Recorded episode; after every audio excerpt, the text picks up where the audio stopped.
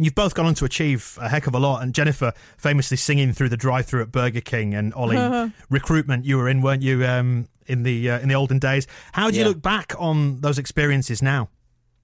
Like working at Burger King, Yeah, it was fun, and I enjoyed singing it through the in the driveway. And if you uh, don't let me get to that mic again, sir, I'll get to singing all over again. What would, what would you sing? What would you, what would you I do? don't Would you know. would you ask them for the order? Would you yes, say like, I probably would. "Hey, how you doing? I would probably sing even more. What would you like?" Yes, like I'd like a double cheeseburger, please. I actually think of that quite often, to be honest. Like, man, if I could get to that microphone. So now when I go through a drive through, I sing my order. no, you don't. Yes, I do. I'll please sing a bit. I now. might have it on my phone. I'm gonna pull it up and show Um, you later. While I look.